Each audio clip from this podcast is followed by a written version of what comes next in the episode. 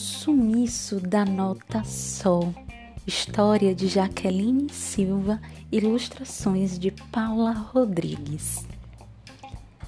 Certa manhã, na Terra dos Sons, na Vila das Notas Musicais, houve um grande alvoroço quando perceberam que a nota Sol havia sumido.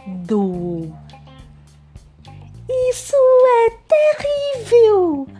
Murmuravam os instrumentos musicais.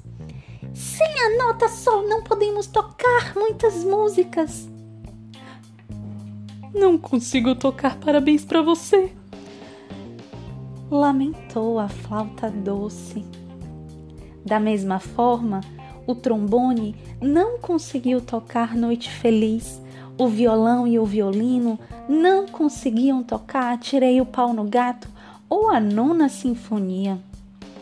Sem a nota Sol, era praticamente impossível tocar qualquer música. As outras notas estavam preocupadas com a irmã e se sentiam tristes por não tê-la ao seu lado no coro. A harmonia parecia sem vida. Ainda tentaram colocar a Lá ou a Fá em seu lugar, mas só piorava. Onde estará Sol? Perguntavam-se com preocupação quando as notas irmãs voltaram para casa depois do frustrado ensaio. Encontraram a clave de Sol muito triste. Perguntaram o motivo de tamanha tristeza. A nota Sol é minha mãe. Eu sou a clave de Sol. Só resisto por causa dela. Sem ela, logo deixarei de existir. Os símbolos musicais não haviam pensado em tantas mudanças e a nota Sol já havia sumido há tanto tempo.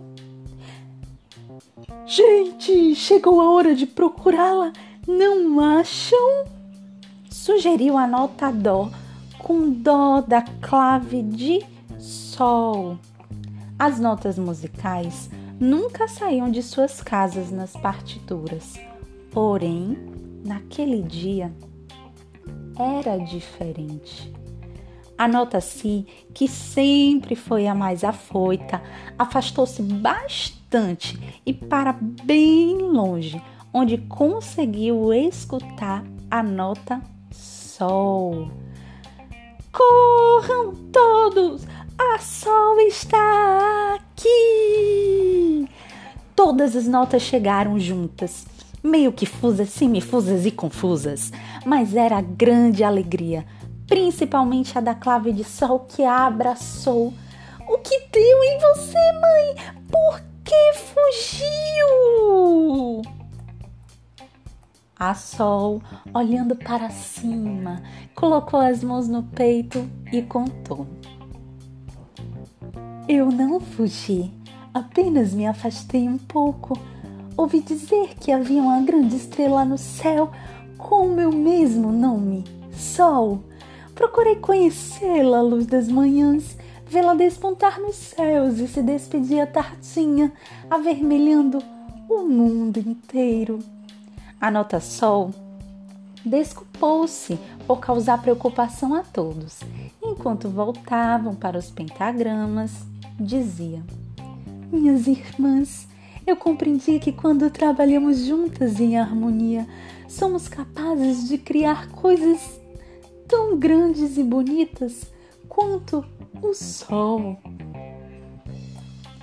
Com todas as notas reunidas novamente, os instrumentos voltaram a tocar belíssimas músicas.